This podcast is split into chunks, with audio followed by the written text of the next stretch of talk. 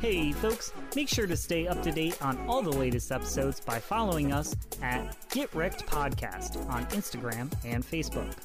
Or if you have any recommendations you'd like to hear us review on the show, you can contact us directly via email. Or, I don't know, maybe you just want to send us some feet pics. You creep. I don't know what you're into. I don't care. We'll review those too. What do you think of that, huh?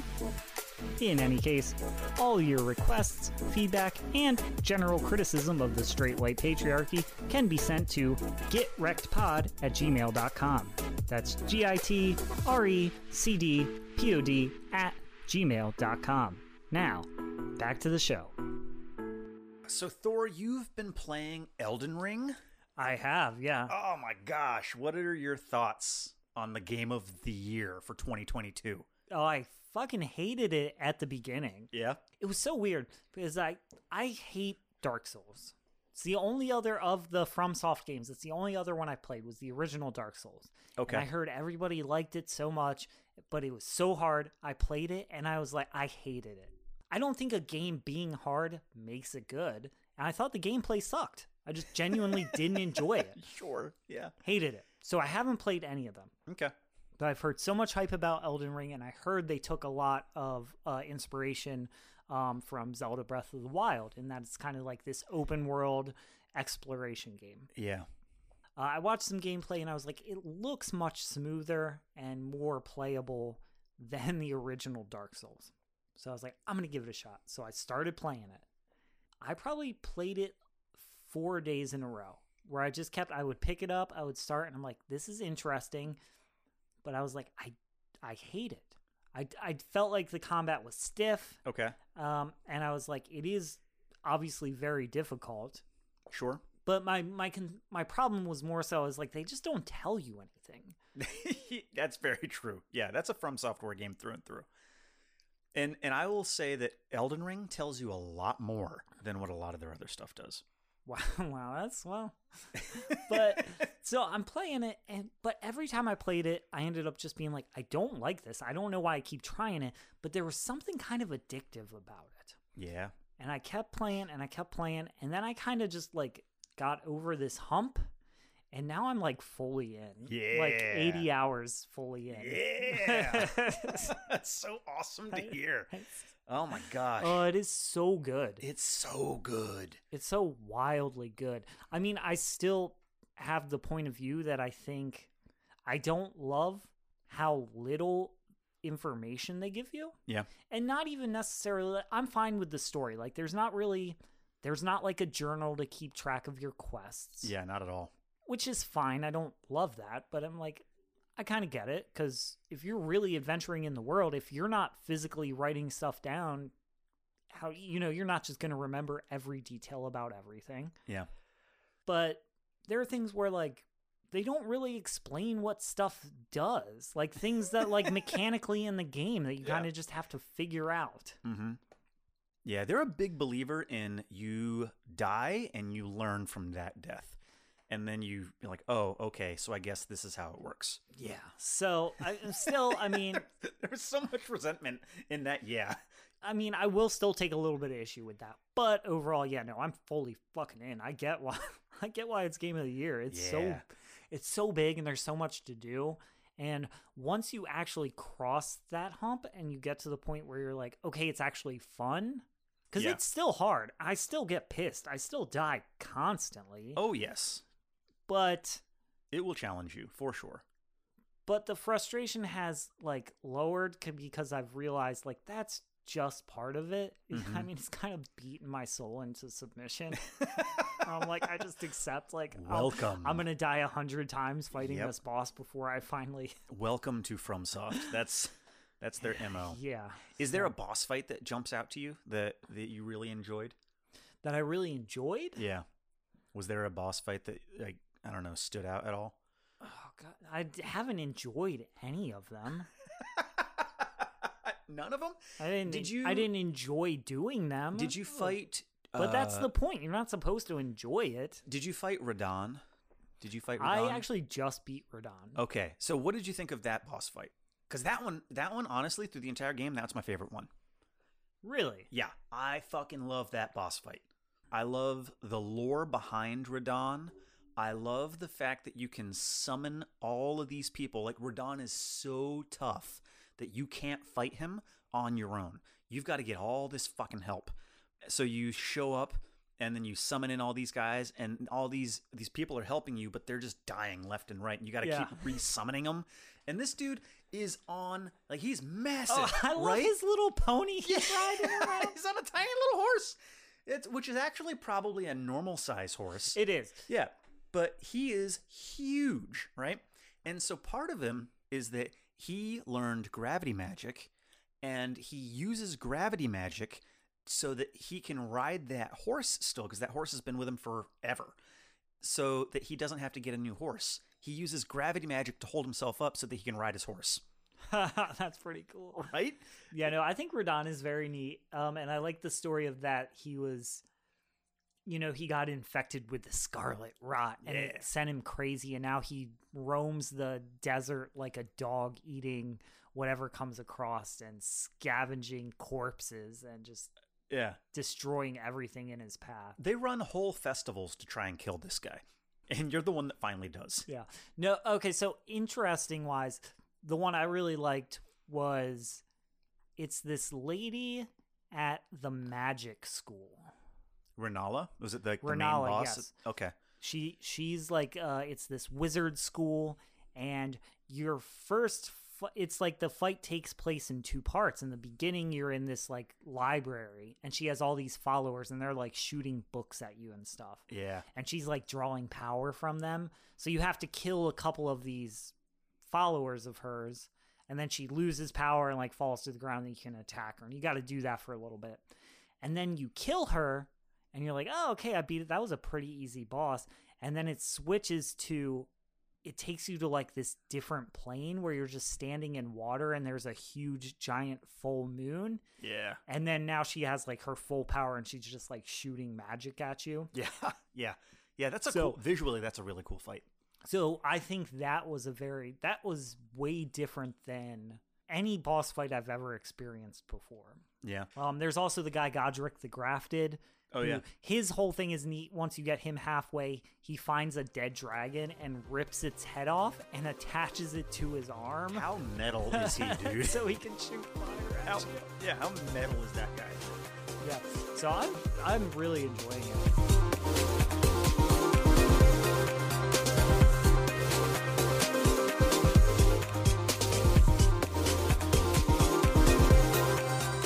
Hey, cowboys, and welcome back to another episode of Get Wrecked, the only podcast anywhere in the world where two buds take turns recommending and reviewing some of their favorite pop culture hits, hidden gems, and oddities. I'm, of course, your host and resident silly boy Thor, joined today, as always, by my friend and co host.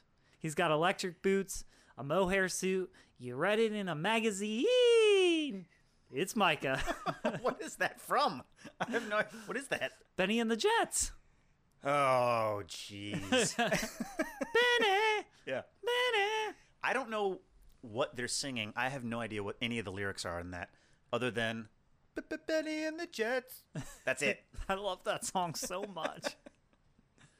I don't. I couldn't tell you what that song is about at all. I have no idea. Sames, yeah, I have no idea. No idea. I do know the chorus: electric boots, mohair suit, read it in a magazine. I don't know what that means. I would love electric boots. They'd be like Skechers. Um, oh no! What are the what, are, what were those shoes when we were children and they would have lights Yeah, that's Skechers. in them? Was it Skechers that had those? That's just the brand though, right? Wasn't there like a name of the? I the think. shoe? Mo- I think uh, honestly, I think that's like a Q-tip situation Okay, where there may be a name for that type of sneaker, gotcha. but any average person is just gonna say, "Oh, you got some Skechers on." Got some Skechers. Man, I miss They, those. they've really cornered the market on lighted shoes. right? what a cool what a you know, I'll bet you it was like this. I'll bet you somebody was like, "Look, here's the thing. At night, what if people are living out in the country, in the rural areas, they're trying to go down the streets, but it's too dark. Here's what we do. We put lights in our shoes. That way it literally lights our path ahead of us." They probably pitched it, and Skechers was like, Or we could make it blink, add some fun little colors, and sell it to children.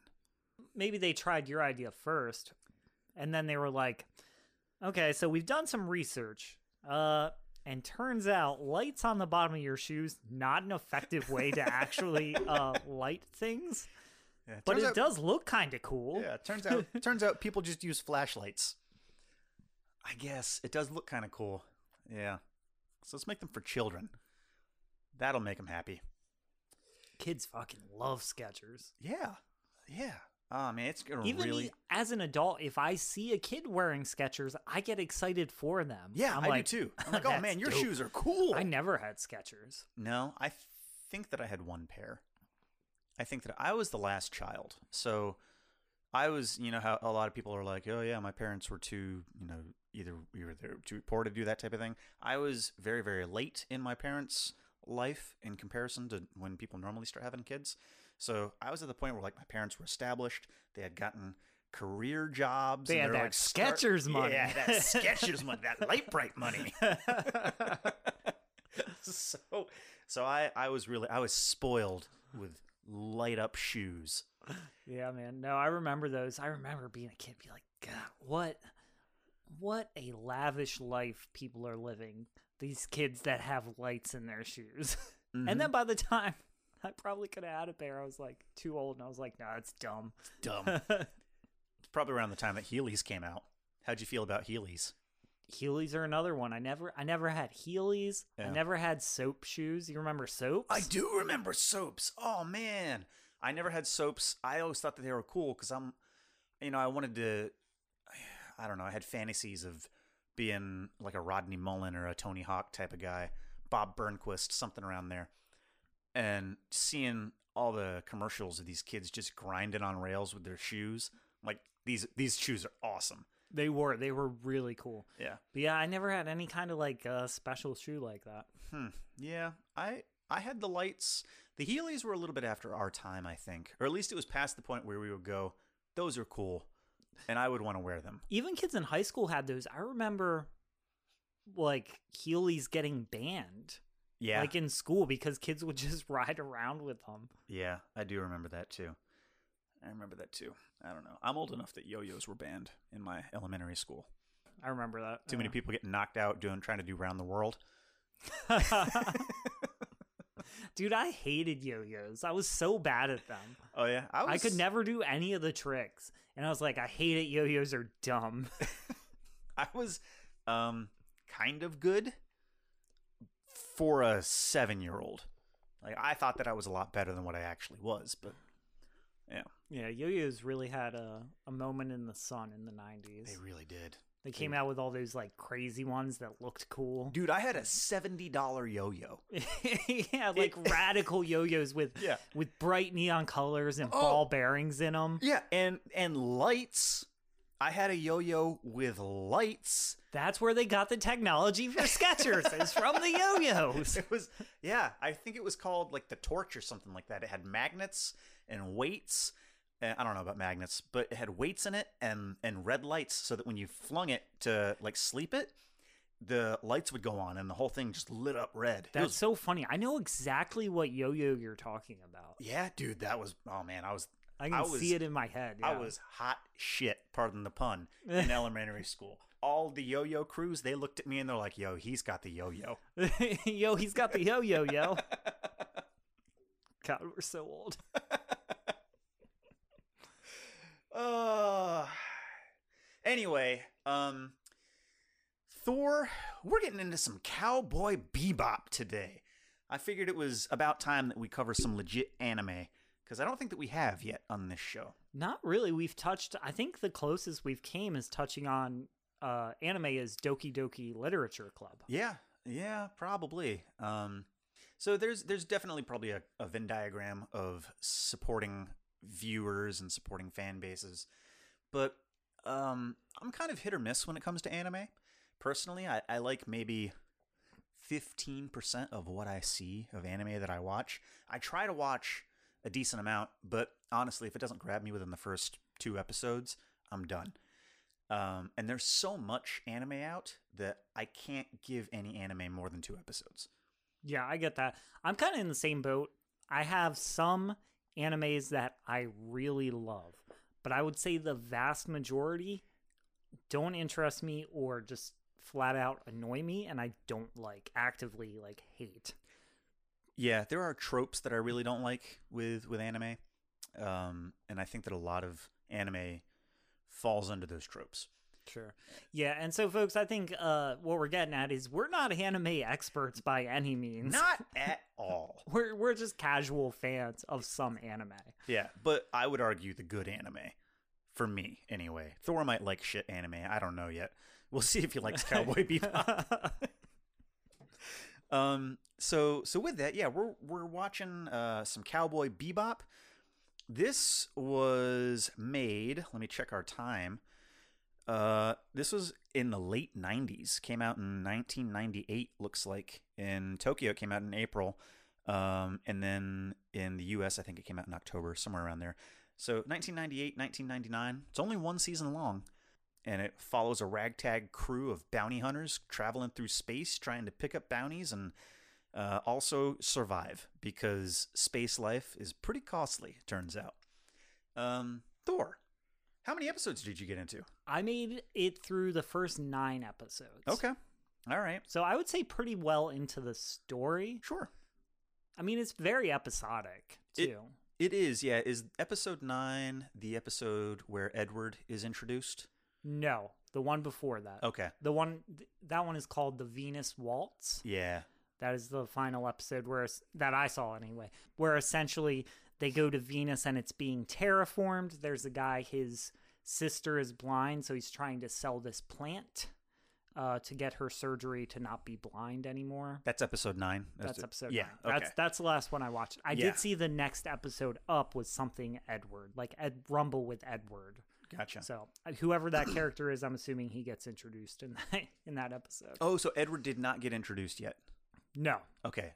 like I said, that next episode that's on the list, and you know, uh, I guess a little bit of a spoiler. I I do plan on continuing to watch it. Okay. So yeah, that's the next episode. The title is like Rumble with Edward. So Okay, gotcha. So then the main characters that you have come across are Spike and Jet, Faye, and then I guess you could call Ein a main character. Ein's a little Welsh corgi. yes, I love him. He's so cool. yeah. Um. So what are your what are your overall thoughts? Nine episodes in, we've got a little bit of ways to go, but nine episodes in, what's your thoughts? Oh, I'm uh, I'm really enjoying it so far. Yeah. This is kind of exactly the kind of anime I like. In that I kind of like an older, this older style of anime. Mm-hmm. Um, it still has the classic look to it. Um, the dialogue and kind of just the rhythm of the show. It's kind of, I think, slower paced. Kind of, it kind of has this distinct feel. I don't know exactly how to put it into words, but anime from that time period Oh, kind sure. kind of has this distinct feel. Like I said, I'm a huge Trigun diehard from I believe around the same era. Yeah, yeah, I think so. I think it's got a distinct look too. Something about the colors that were used in anime at that time. They seem a little bit more muted versus what's going on today. Oh, for sure, yeah, definitely. And and I I just feel like late 90s anime all kind of has a similar similar color palette a little bit. Yeah, I could see that. Yeah, so Um, I'm yeah, so I I'm into that. Um, I dig that. It's kind of almost like story wise. I would say it's similar to something like Firefly, maybe, Mhm. where you have it's it's a science fiction, you know, at its core. the The world is a science fiction world, but it's kind of grounded in this like like the gritty reality of like day to day. It's there is technology and they're using it constantly Yeah. but it's not just stories about hey here's this wild technology. It's still these very like grounded in real world problems and like kind of like the day-to-day life. Yeah, I would I would say that that's that's pretty accurate. I think the biggest thing about this that stands out for me anyway as far as a show that's worth watching is the characters are just super well written. And I don't to be honest as far as the main characters, I don't think that there are any of them that are not interesting. There's nobody in this anime that I go, "Oh my gosh, this guy sucks." Um, and there are so many characters in anime that I hate yeah I and that. and I'll have a character. I'll, I'll like eighty percent of the anime, but this one character, this one character will ruin the entire show for me. they're just too obnoxious or they cry too much or they're I don't know, too loud. And they like they don't quit screaming. No, I absolutely get that. Anime does this thing a lot of times where they will take like a character trait Mhm. and they'll turn somebody's character into this they'll take this one character trait, crank it up to 10 and they're like that's their whole personality. And it's- Yes. yeah, I so yeah, that's wildly annoying. I get that a lot. yeah, no, these all feel like balanced. They actually feel like real characters. Yeah. So yeah, I get that. Yeah. Um, I like I like Spike a lot. He's on. He's so cool. Yeah. Spike is is kind of the essence of cool on this. And so so it's mainly about Spike and then his partner Jet. Jet has a big ship called the Bebop. And so that's and the they as bounty hunters are referred to as cowboys in in this futuristic world. I say world, universe because it's not just it's it's mainly in space. But it is it's one of those things where they're they're constantly trying. I think bound um I think that Firefly is a pretty apt comparison because they're just trying to make ends meet. So they're trying to get bounties Yeah, all constantly the time. trying to scrape by, and it never really works out for them. Yeah, ever. it's so much fun. so I'm nine episodes in, and I don't think I've I don't think in that time they've successfully completed a single bounty. Uh, I maybe not actually. I don't- maybe not. It's like, how do you? How are you still employed? How are you surviving and making money? Yeah, They y- must not show that part in the show. Yeah, I mean, there are some episodes where the mo- the episode starts and they're cashing in like a small, like twenty five hundred dollar bounty type of thing, and then they're like, "Oh, this one just showed up on their like cowboy space TV show." Can we talk about how silly that cowboy space show is? yeah, yeah. Let's talk. First of all, it's just a TV. It's like news, but it's TV news that is also real stereotypical Western themed, like having ragtime piano music in the background. Yeah, it's like Hee Haw, but they're they're doing a news story to show you all the latest bounties. Yeah. It's just like, hey, look out for this guy. Hey, look out for this guy. Except they go, howdy, partner. It's like some Japanese guy watched a bunch of old westerns and was like, "I I get it." I get it. I know westerns now. Yeah, Let's put it in space. yeah, it's kind of fun watching it though because there's a little bit of there's a little bit of humor kind of sprinkled throughout the whole thing. And I feel like a lot of the characters aren't very humorous characters, but there's humor that happens to them. And it's almost like they're the um I don't I don't remember what the that type of character is called, but it's the character who just doesn't get the jokes or it's funny because it's not funny to that character. yeah, it's just always over their head. Yeah. or- All of the characters are that way. They're just like, "Ugh, this sucks. Why is this happening?" And I really I really enjoy that. I really enjoy that. How would you feel? How would you feel if we had just a a TV show all about cowboy bounties? Would you watch it? Well, I don't think most people are watching that. I assume. I assume just the bounty hunters are watching that. Yeah.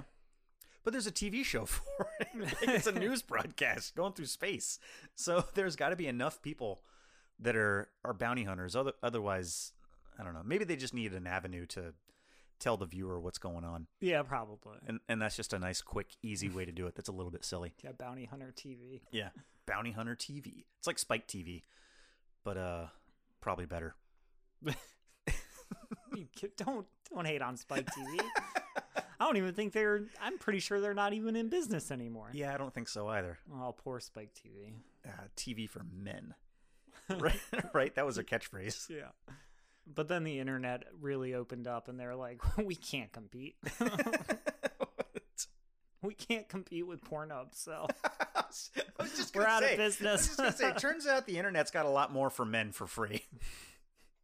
so yeah, we've got Spike. He's kind of like a weird amalgamation of. He's got a little bit of Bruce Lee uh, in him. He's got a little bit. There's a there's an anime called Lupin the Third, where I think that he was based a lot off of that character.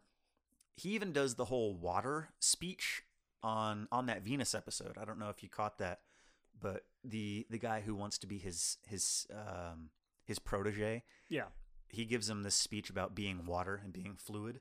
is that like a Bruce Lee Yeah, it's it's from quote. Bruce Lee's only interview, uh, where he says in martial arts you have to be water because he says if you pour water into a glass, it becomes the glass. If you pour water into a pitcher, it becomes the pitcher. So he he said water um, isn't stiff; it flows and moves and becomes what it needs to be. Okay, yeah, I did hear that piece of dialogue. I didn't realize that was. Yeah, so that, that's From just, Bruce Lee. Yeah, just swiping it from Bruce Lee right there. Yeah, no, he definitely. You can tell that character is very much inspired by Bruce Lee. Yeah. So Spike is usually the guy who's mainly going out in the field doing the actual catching, it seems like, for the most part. Yeah, and he's your kind of classic, confident, smartass. Mm-hmm. Very nonchalant, very chill, cool guy. He's in a purple suit and he's got green hair. Sounds like we're describing the Joker, but but but uh, he's much more laid back than that.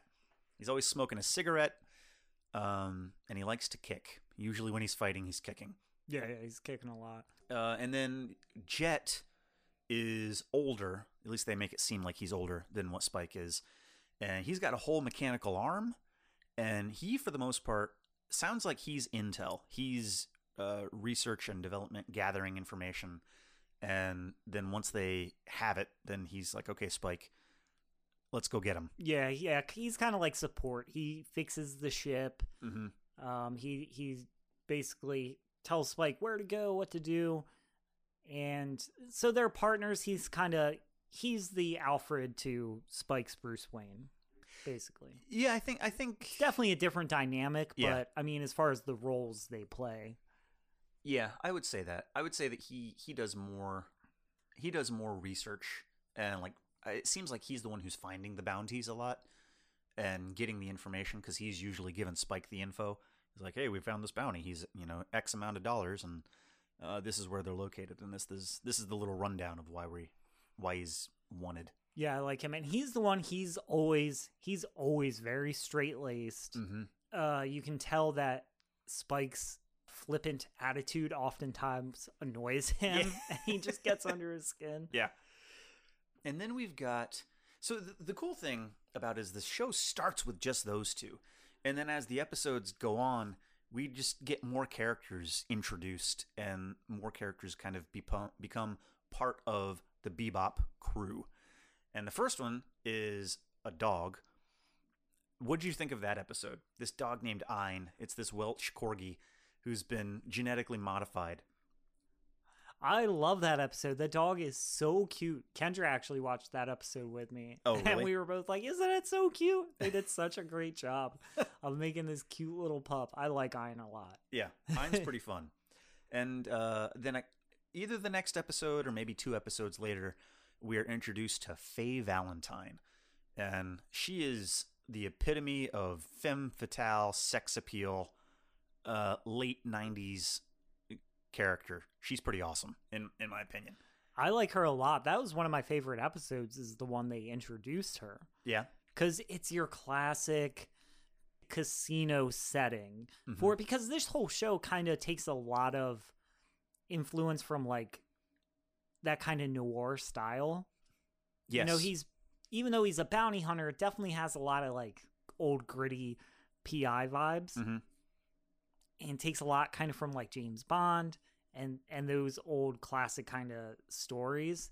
And so this one they're in a casino. The casino's cool cuz it's a giant spaceship that looks like a roulette wheel. yeah, it's freaking awesome. And I guess uh Faye has this huge bounty on her head. She's in debt. She's got she owes a lot of money. I think that that's the the gist of it. And whoever owes whoever she owes money to or maybe she found somebody to work for. The plan is this. Some guy's going to come in. This guy is going to have kind of spiky poofy hair. He's going to be wearing a purple suit. He's going to come down to the blackjack table and he's going to lose all of his money. And Faye is going to be the dealer of this table. Right? So he's going to lose all of his money, and then as a thank you, he's going to tip Faye the last poker chip that he's got.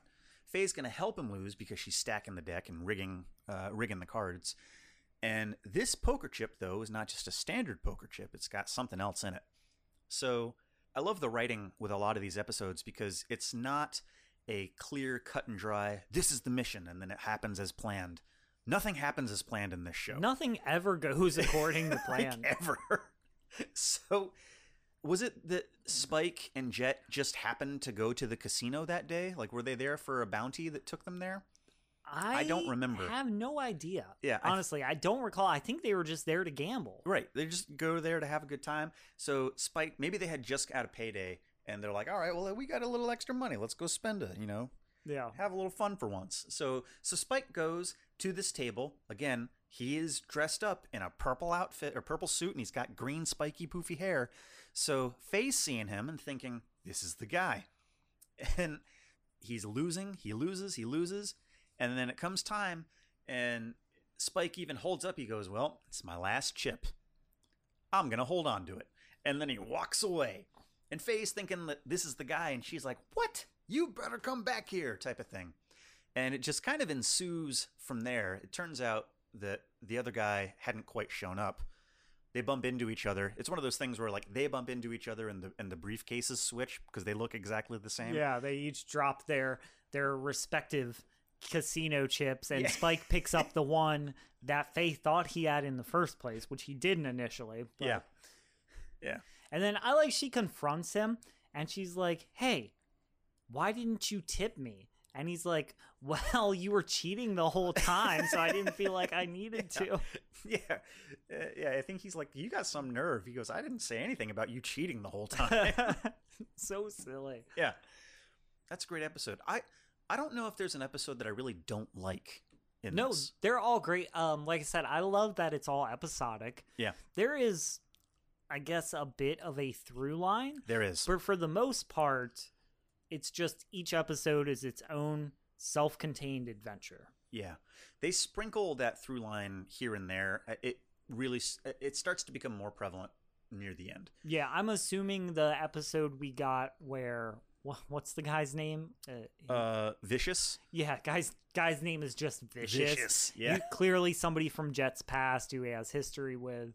Through, um, from Spike's past, but yeah. Or, yeah, yeah, that's what I meant. Yeah. Um, from Spike's past, and they go at it. So I assume that's kind of like you know the main narrative that's going to be explored throughout the season. Yeah, yeah, and I I rewatched this. Uh, I watched the first ten episodes because that was our goal.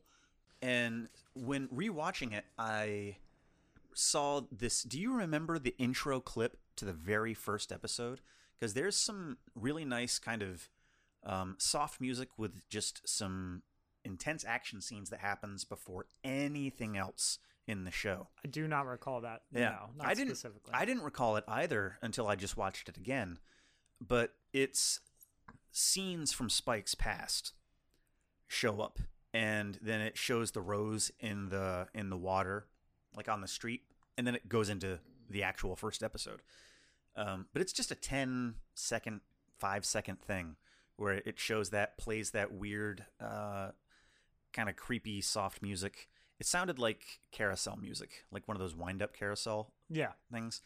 But those same scenes happen in that episode as well. So Vicious yeah, is from um, is from Spike's past.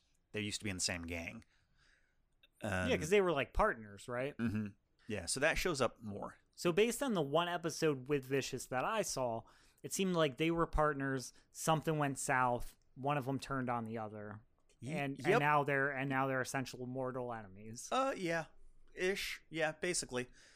Like Hey. he killed somebody. He killed Spike's somebody that spiked love, or You're pretty close. uh, or Spike betrayed the gang, or so, something like that. And Yeah. Spike betrayed them, so then they killed his his his love interest, whatever it was. I mean, but yeah, I could tell that's going to be kind of the main Mhm. narrative that it will follow. Yeah. But for the most part, all the other episodes are just their own self-contained adventures. And yeah, after that first episode with Faye, um, he ends up kind of like saving her Mm-hmm. and then she she gets into a jam later or he he realizes who she is and that she has a huge bounty so he's like okay i'm gonna collect the bounty and of course that doesn't work out because it never works It out never works out in this show. she gets away but then her ship like runs out of fuel Yeah. and so on the next episode uh he ends up like helping her yeah. and she ends up helping him with whatever bounty he's working on and then essentially they she becomes part of the team. Mm-hmm. Yeah, so then it's Faye and Jet and Spike and Ein. And But uh, yeah, I agree. I like Faye a lot. I think Yeah. it's a great character. The femme fatale, that's perfect. It's Mhm. she's all spitfire and sex appeal. yeah. But also handles her own, right? She's not a damsel in distress. There's I think when she's introduced, um, she says some she's in some shop and some people are coming after her and but they're outside of the building. She's like, Do you know how you win a gunfight? You shoot first. And then she turns around and just starts blasting. Yes, Danny yeah. DeVito style. Like- so anyway, I started blasting. And uh, yeah, so she's a pretty cool character. Um, there is one other character that shows up and becomes part of the crew, and this is Ed. Ed becomes the the last main person to join the group. and based on the cover art, I'm assuming it's the guy with like uh, he has like orange hair. Yep, and that's uh, that's the next episode that you're that you're getting into, um, which is a pretty it's a pretty cool one. They've got a lot of really interesting stories in this. They do. I like that they never. You kind of, as it goes on, after the first couple episodes, you realize, like, oh, nothing ever goes to plan. Yeah. That's to be expected. Mhm. But they never really make the turn that you're expecting. Um, oftentimes, it's a twist that you just wouldn't have seen, couldn't have seen coming. Yeah. It, it is, I think the writing is very unique. Um, and they do a great job of keeping you guessing of what's going to happen. Mm-hmm. And there's oftentimes a lot of the plots really rely on unfortunate coincidences. Yeah, yeah, that's, very true. A lot of the stories. That is very true. Uh, I really enjoy some of the humor in it, like the episode where Ein, the dog, the, that is the bounty basically. There's there's this thing, and you don't know what it is um, before you even know that it's a dog. And there's this guy who stole something, and there's a bounty on him, and so they go after him because he's got this briefcase that was stolen, and somebody put a bounty out on him. But you don't know what's in the briefcase. You know he has some kind of creature. Yeah. And it's space, so you're thinking, oh, it's some kind of weird alien. Some kind of monster that nobody's ever seen. yeah, And he opens up the case and a little Welsh corgi pops out. Yeah. Yeah, and the corgi, I guess, has been genetically modified so that it's really intelligent. It's like human level intelligent. But the there's a scene in that episode where they they like lose the dog, then get the dog, then lose the dog, then get the dog. And so the guy who is the bounty is on the street and some mystic is some homeless mystic guy is sitting down and he's like, "Hey, I can tell you what you seek. I can help you find what you seek." And so he's I don't know if he's doing tarot cards, but he's doing this mystic thing and he's like, "What you seek is close. It's coming very close by." And then at that time, all of these dogs behind him just start running through the streets and the and Ein is in that because because in that episode too, there's like an animal control that's trying to get the dog. yeah, animal control is trying to pick up the dog. I think they know that he's like genetically modified. Yeah, something. So I don't know if it's animal control or just a company that knows, like the company that created him. That guy's trying because that guy wants to sell the dog mm-hmm. because he know this knows there's a bounty on him and he wants to basically sell it, cash out, and and get away. Mm-hmm. And then Spike is trying to get it because he's like, oh, this thing's worth money, as well as he's trying to get the bounty. And then there's the people that are trying to just get the dog. Yeah. Oh man, what an episode. Yeah, that was a good. One. I like the the very first episode is Oh, very dude. cool where uh he's hunting this guy and his girlfriend is with him. The the pregnant girlfriend. Yep. And this guy stole a bunch of this stuff. It's like these vials of something that's valuable. I, I can't remember. It's like a drug or something. Yeah, it was a drug that would you would spray into your eye, and it would basically make you go berserk mode. Like time kind of slowed down a little bit.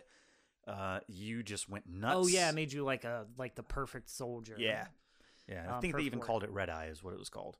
And Spike kind of develops a little bit of a relationship with the girlfriend. Not not like a romantic relationship, but um they they kind of have almost like a uh like an understanding. He's like kind to her. Yeah, they run And- into each other on the street, have a good chat, and then they just kind of keep running into each other. Yeah. And but she's hunting his boyfriend that she's with. But through the whole thing, she's pregnant.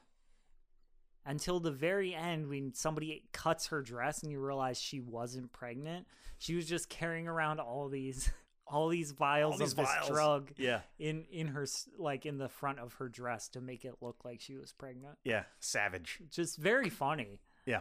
Uh, I think I do. I think this show's really funny, but not. They're not trying to hit you with like joke, joke, joke. Here's a punch. There's a punch. It's more so the situations they find themselves in are Yeah. funny. Yeah, uh, I'm I'm a real big fan. I'm a real big fan. I think that the writing makes it stand out from most anime. Honestly, most animated series in general. I think the writing stands out quite a bit. And I another thing I'm curious on your thoughts are what about the soundtrack, the score? I love the soundtrack. I knew you would. it's so good. It's so fucking good. I knew you would. It's primarily like cool jazz. Yeah. Dude, the intro song to this series is amazing. Dude, the intro, I watched it pretty much every time. I very rarely skipped the intro. Yeah. Because it is really good. And it's kind of, once again, it's that classic uh, New Orleans. I don't know if there's a specific name for that. You're the artist, so maybe you would know. That style of art they do. But it's kind of similar to uh, like a James, an opening to a James Bond. Yeah. Um, I would say if you've Um, ever seen Venture Brothers or Archer, Yeah. or gosh, there's a there's another one, Harvey Birdman, Attorney at Law. Yeah. they all kind of do this same same style of intro. Once Yeah. again, I don't know if is that pop art, is that I don't I As don't far know as the, the artwork and that art style. Is there a name for that? uh I'm sure that there is. I don't think I'm sophisticated enough to know it off the top of my head. It's been a while since I've been in art school. but yeah, I love that. I love that uh, style. Love the intro. I love the music. It's Yeah. so good. Yeah, dude. Oh my gosh. This I think honestly that there's no other anime that does music like that. There are there's other anime that has interesting music, but not like Cowboy Bebop. No, some of them genuinely they are songs I would just listen to. Mm-hmm. I I don't know if this whole thing was scored originally for the show. Yeah. Yep. It was all written by by one composer. The whole thing. Not only is the score generally great throughout everything I've seen, different episodes have a different style of music Yep. depending like music plays such a big role in the show. You Mhm. get one where there's this this kid, quote unquote, who's like a harmonica genius. Oh yeah, what a cool episode that is. and he's rolling around with a this guy that there's a huge bounty on essentially like a, a mob guy Mm-hmm. who runs a runs a syndicate come to find out this kid who's like a harmonica prodigy he is the guy they've been looking for Yeah. but some it doesn't really make a whole lot of sense No, some freak accident some happened. weird freak accident where like a meteor hit this planet and he was fine but the radiation made it so he doesn't age yeah, it made no sense it's anime, Thor. Yeah. It's anime. Um, so in that episode, that one was that one was full on blues, yeah, like a re- huge blues. Uh, and then an episode one or two later, they meet the heavy metal queen, mm-hmm. who's this trucker lady. She was awesome. I loved her character, and um, she blasts heavy metal, and the met and the when she's doing stuff, they play heavy metal, and then the rest of that episode, the music is very dissonant, and it's this weird.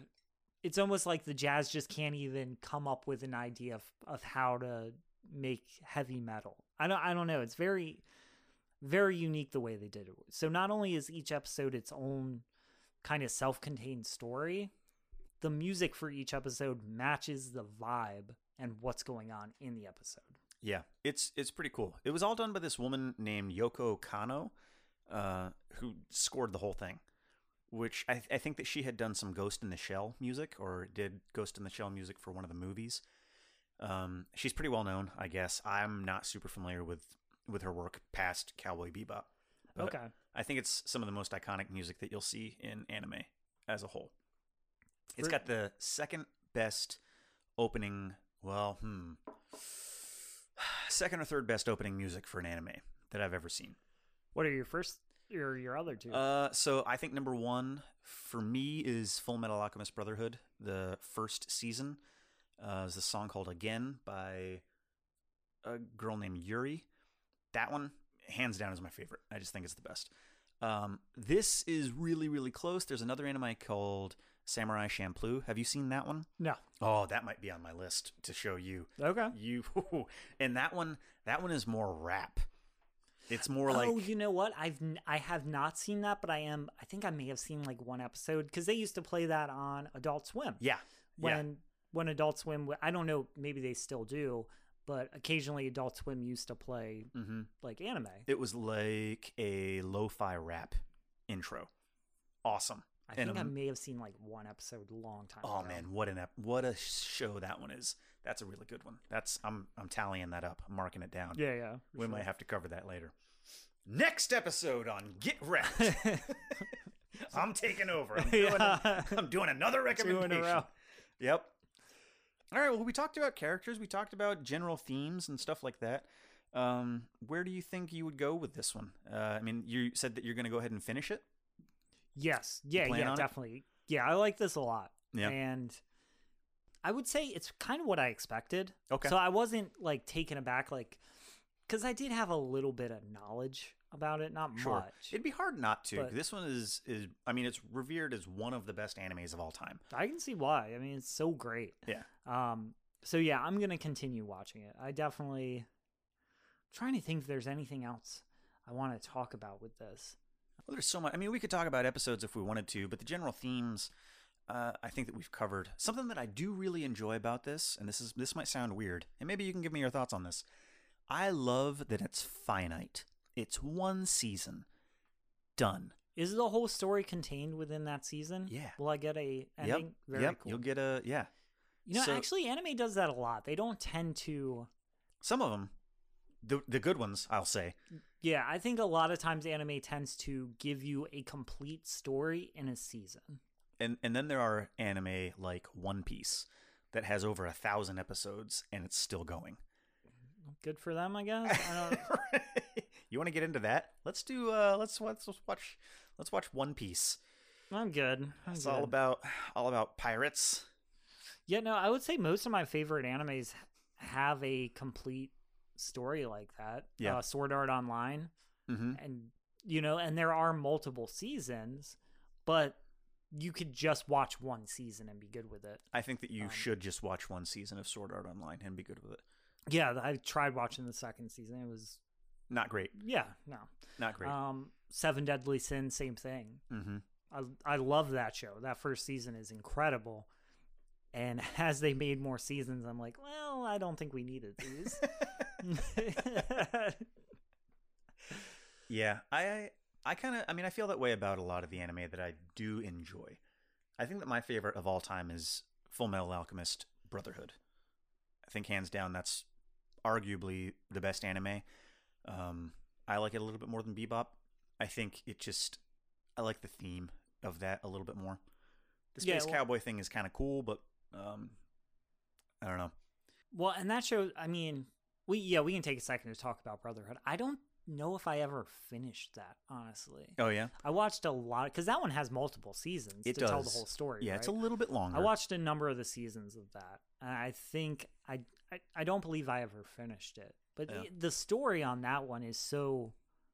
That one's a roller coaster of emotion. Yeah, So and it takes place, and the story itself is cool. Um, as far as the the themes they hit and the like kind of the world building, I think Mhm. the world building of that show is top notch.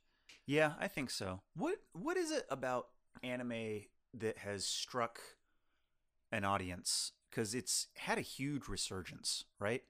Well, I don't know if it I don't know if a resurgence is the right word. It kind of showed up in the late 80s in the states and then it's kind of snowballed and now it's huge. It's massive now. My students freaking love anime.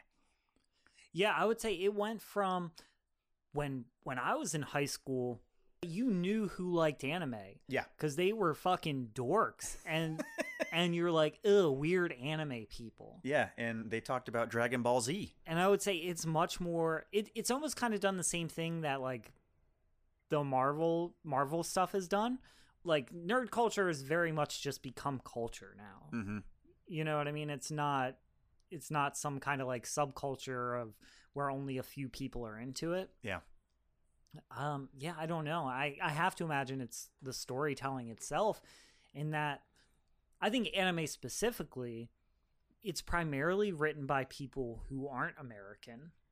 So the the huge love for it in America, I think, is because they tell stories in a way that is so much different than we do. Yeah, I would agree with that. Maybe not narratively how they tell the stories, but they will just go wild and will just come up with concepts that you haven't even heard of. Because we like to we like to just kind of take the same concept and redo it over and over again and just can't until it's like fully cannibalized itself. Well, I, I mean, yeah, look at our movies now. How many of them are reboots and just reboots and sequels? That's what Hollywood is is all about right now. It's really boring. I wish that somebody would make a really interesting movie. I don't know that would give us something to talk about. I mean, I have a really interesting one for you, but I don't know. I, it may be too dark for you. I don't know. It's Too a tough watch. dark. Yeah, it's a recent movie that came out. It's called Red Rocket. Okay. It stars. his name is Rex something. Hold on, let me let me see real quick. It came out like last year. It's an independent film. okay. It is starring uh, Simon Rex. I don't think I know who Simon Rex is. I'll give you a brief synopsis. I think his biggest roles were in like not another teen movie. oh, It's kind of a smaller, not a huge guy. yeah. Okay. Um, a brief synopsis of the movie, though, is he plays a uh, washed up porn star okay. who comes back to Texas. You know, he lived in Hollywood. He was a, a pretty big male porn star. Comes back to his hometown of Texas. Has to basically come crawling back to his ex girlfriend to like live with her. He's just a dirtbag.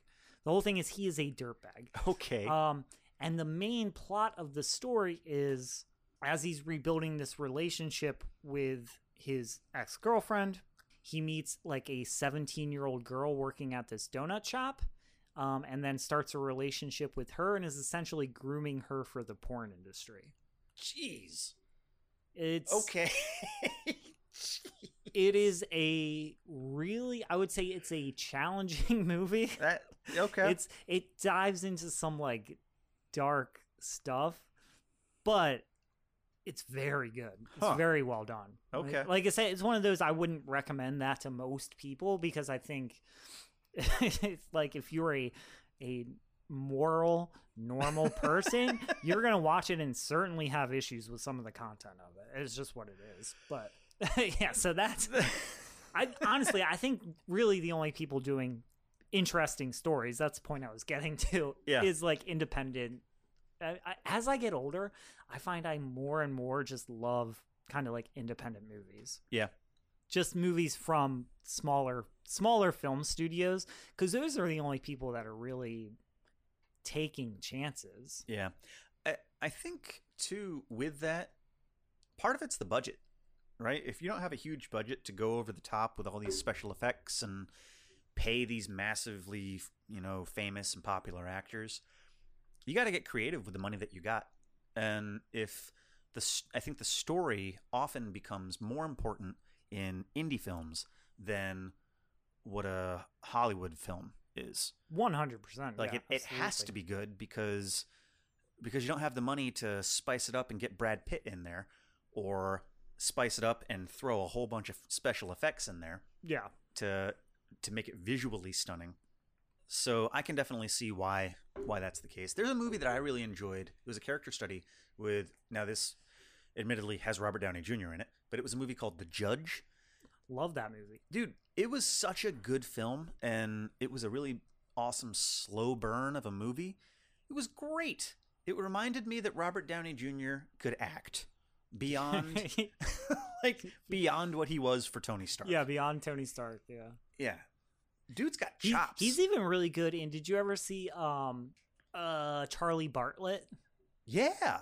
That's a that's a I think that's a really good movie. I really enjoyed that. Yeah. And that's also I think that was from a big studio, but it was it wasn't like a big budget like action movie. It was kind of like a a coming of age hmm drama Yeah. for I, I can't remember that kid's name who plays who plays that um Yeah.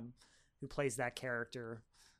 But that that's the one where he starts he starts going to therapists and getting uh, getting them to essentially prescribe him like Ritalin and Adderall and stuff. Oh, that was. And then he starts playing the role of therapist to kids in high school and just Mhm. giving them like Ritalin and Adderall and and being essentially like their therapist. It's a really sweet, like heartfelt movie. Yeah, that was Anton. Um, oh my gosh, Anton Yelchin.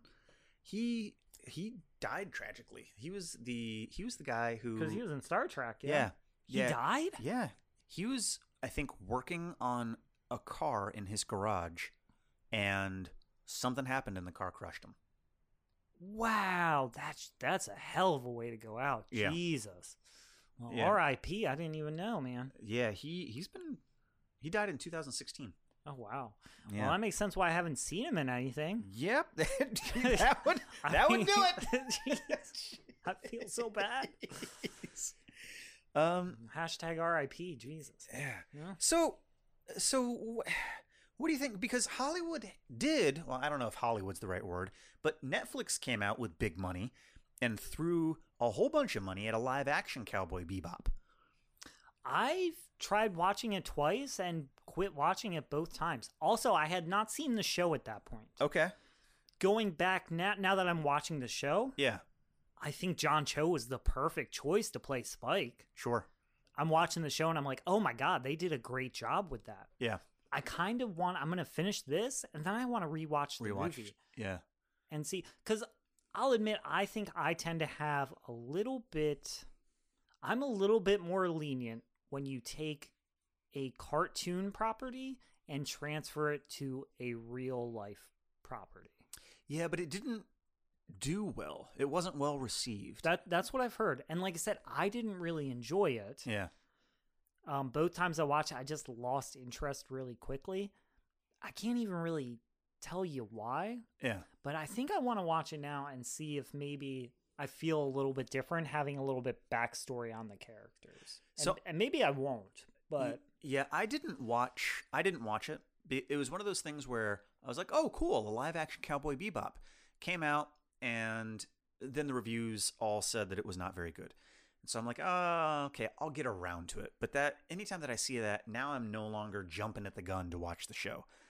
And then I thought, I'll get around to it. And then they said, "Well, it's canceled after one season." So that made me think two things. One, what did they do narrative wise? Did they did they want it to last longer than one season? Because the anime was only one season long. yeah. And two, if it got canceled pretty quickly, then it probably wasn't. I don't know. It wasn't well received. So it's it's one of those things where maybe eventually I'll get to it, but Maybe we'll just do it on the show. I'll finish the movie and then we can just review it on the show. yeah. Well, it's a whole series. It's not just a movie. Like it's it's a whole series. Oh, it is? yeah. Oh, I was thinking it was a movie for some Yeah. reason. I. So, and I don't know how many episodes. I don't know if it's 10 or or what, but I don't know if it's a thing where I don't know, maybe they like expand and extrapolate on the storyline and and the narrative where they could have done one episode but instead they do, they do 3 and add more stuff in there. Do like what they did with The Hobbit, you know? Like did you really need 3 3-hour long movies to tell the story of The Hobbit? Not at all. so, no, God, those fucking movies. Ugh. but I saw all of those in the theaters because Kendra loves like sure. She she loves Lord of the Rings. Mhm. That's like her all time favorite film franchise. Yeah. I've got a hot take. So we've seen all the Hobbit films in the theaters. They were fine. Uh-huh. I don't know. I didn't love them though. I've got a hot take, and Okay. it's that I enjoyed the Hobbit trilogy more than I liked the Lord of the Rings trilogy. Ooh, really? Yep. That's controversial. it's so controversial. Here's the thing. I think that they went about the Hobbit the wrong way. I definitely think that it could have been one movie. It could have been one or maybe two. But visually, I liked it a lot more. I liked the music a lot more. Guillermo del Toro was involved in it, so and I really enjoy his visual style. He does like Hellboy and Pan's Labyrinth. That's that's all his. He has a very very iconic look, I think, with his Yeah, with his for sure. So I really liked that a lot. I also really liked the guy who played Bilbo. Is it Martin Freeman? Is that his name? I believe, yeah. He's great. He, yeah, he's incredible. Put him in anything. Yeah. Yeah. He was just great. His mannerisms were great. They expanded and added stuff, which, according, I mean, the book I think is much worse than the Lord of the Rings books. I think The Hobbit, the book, is not as good as the Lord of the Rings books. But as a movie, I enjoyed the movie more, even though they added more stuff that really probably shouldn't be in there. Like, i I'm not a Tolkien. I don't. I, I don't know. I don't. I don't live and breathe Tolkien. So if they change stuff in Tolkien stories, it's not a huge deal for me. Yeah, I'm kind of I'm kind of with you. Honestly, I'm not a Lord of the Rings fan. I mean, I'm fine with it. Mhm. You can't deny like the history that comes along with it and everything. I mean, it, he single-handedly, unintentionally created the fantasy genre. Oh yeah, yeah, You know, absolutely. so for so there's a lot of good stuff in there, but yeah, I've never I was never a huge fan of Lord of the Rings movies. Same with The Hobbit. I just I, I don't know. I feel like other people took what Tolkien did and made better stuff. sure. like honestly, like Yeah. They D just D and D took what what was in those those books and expanded it into a world that's I think much more interesting and fun. sure. I can see that. So I, I respect what it is. I just personally not a huge fan. And also, Gandalf is the shittiest wizard of all time. he's been around since like he's like this immortal being that's been around for time and immemorium. And the best spell he can cast is light. That's Yeah. a level zero cantrip. What? What? Most what, of the time, he's fighting with a sword. what does Gandalf do? Really? I think that Radagast the Brown is more interesting than Gandalf. Absolutely. no, Gandalf is an exposition dump, basically. Um, how do you feel like Lord of the Rings would do as an anime, though? Imagine Lord of the Rings, all right, but in space and with jazz music. That may be the way to do it. That'd honestly. be so cool. That'd be Are we so writing cool. this? Are we, are we doing this? Yes, I love, and Gollum can be the uh, the main antagonist. yeah, Space Gollum. Yeah, that'd be so cool. oh man, anyway, we've um, gone way off topic. We today, really, really but- have. Apologies. Uh, so anyway, Cowboy Bebop. Uh, Thor, if you had to rank this one out of ten see of space cowboys, what do you think you would give it? Okay, once again, I'm only nine episodes in of Sure. 24 or 25 episodes. An initial review, I guess. An initial, yeah. Right now, I'm sitting at I think like a, I'm gonna say eight and a half. okay. Yeah, eight and a half Sea Cowboys. I think it's probably going to end up higher. I'm really enjoying it. Yeah. This may, I mean, you said it's one of the most, you know, traditionally kind of loved animes. Mhm. I can see why it's probably going to hit the top for me.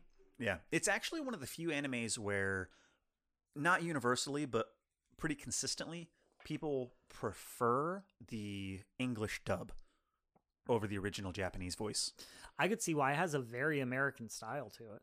I honestly, I don't get anybody who would rather watch watch it subtitled. Uh, I, I hate anime with subtitles. Like I'm fine reading. I don't hate subtitles in a movie or a show. But with anime, there's oftentimes so much like it's beautifully I want to be able to look at the art. I want to be able to look at what's going on. Mhm. Reading subtitles, I'm like I'm too focused on that. I can't actually watch the show. Sure. Yeah, there there's that. I think part of it comes from I for for me anyway, because I'm the same way. I prefer listening in English than watching I mean I will. I'll watch it in whatever the native language is, if it's Japanese or Korean or Cantonese or whatever. But for me, something is lost in the dialogue because I don't I don't speak those languages. So the way that their voices um, like have a cadence to it or the inflection of their voices, that type of thing. I believe that there's a lot of information in the dialogue that's lost on Okay. me when I'm listening to it in a different language. And I, I wouldn't be able to tell like like I can't tell irony, for example. You know, I, I would have to, you know, how irony you kind of figure out by the sound of their voice, and Sure, yeah. there's there's a lot of implied communication without actually saying it. That's the whole point of irony. I don't get irony in a different language, and so there's a lost in translation thing. I think that happens with that, and so for that reason, I prefer listening in English because I'm kind of trusting that they're doing the job of getting the essence of what the characters are trying to be and acting in a way that me as a stupid American can understand and, and register the overall emotion that they're trying to do. Yeah, for sure. Well, and I mean, they're using a fully different alphabet. The way they, you know, the way somebody, um, you know, any kind of like Asian language is about as far from our language as you can get. Yeah. So yeah, it's kind of, you know what I mean. I'm sure if I spoke English to somebody who's in Japan who's never spoke English, they would have the same issue. they Yeah. Probably like it's all I I can't understand the inflection or anything. You know what I mean? So I I get that. I'm right there with you. All right, so eight and a half. See ya, Space Cowboys, for Cowboy Bebop episodes one through nine. Um, I think that's a pretty good start to the season. What do you guys think? Uh, is is Cowboy Bebop as good as what I think it is, uh, or Thor sounds like initially, or is Cowboy Bebop way overhyped? Sometimes I think that it's overhyped. Sometimes I try to watch it and I'll I'll fall asleep just because it's a little bit slower paced. Not because I don't like it, but It is definitely slow paced. That's that's for sure. so uh, there you have it, folks. You guys should watch Cowboy Bebop if you haven't already. We really didn't get into the story that much. We talked about a couple of episodes, but this is definitely one. If you have been interested in maybe dabbling in anime a little bit, this one I think is a good a good gateway anime. Oh man, yeah, for sure. Yeah, because there's enough of it there that doesn't scream anime. You know, if you if you feel like getting into church, all right, if you feel like if you feel like finding the Lord, you don't jump into a Pentecostal church right away. all right. you dip in your toe with those pussy Protestants.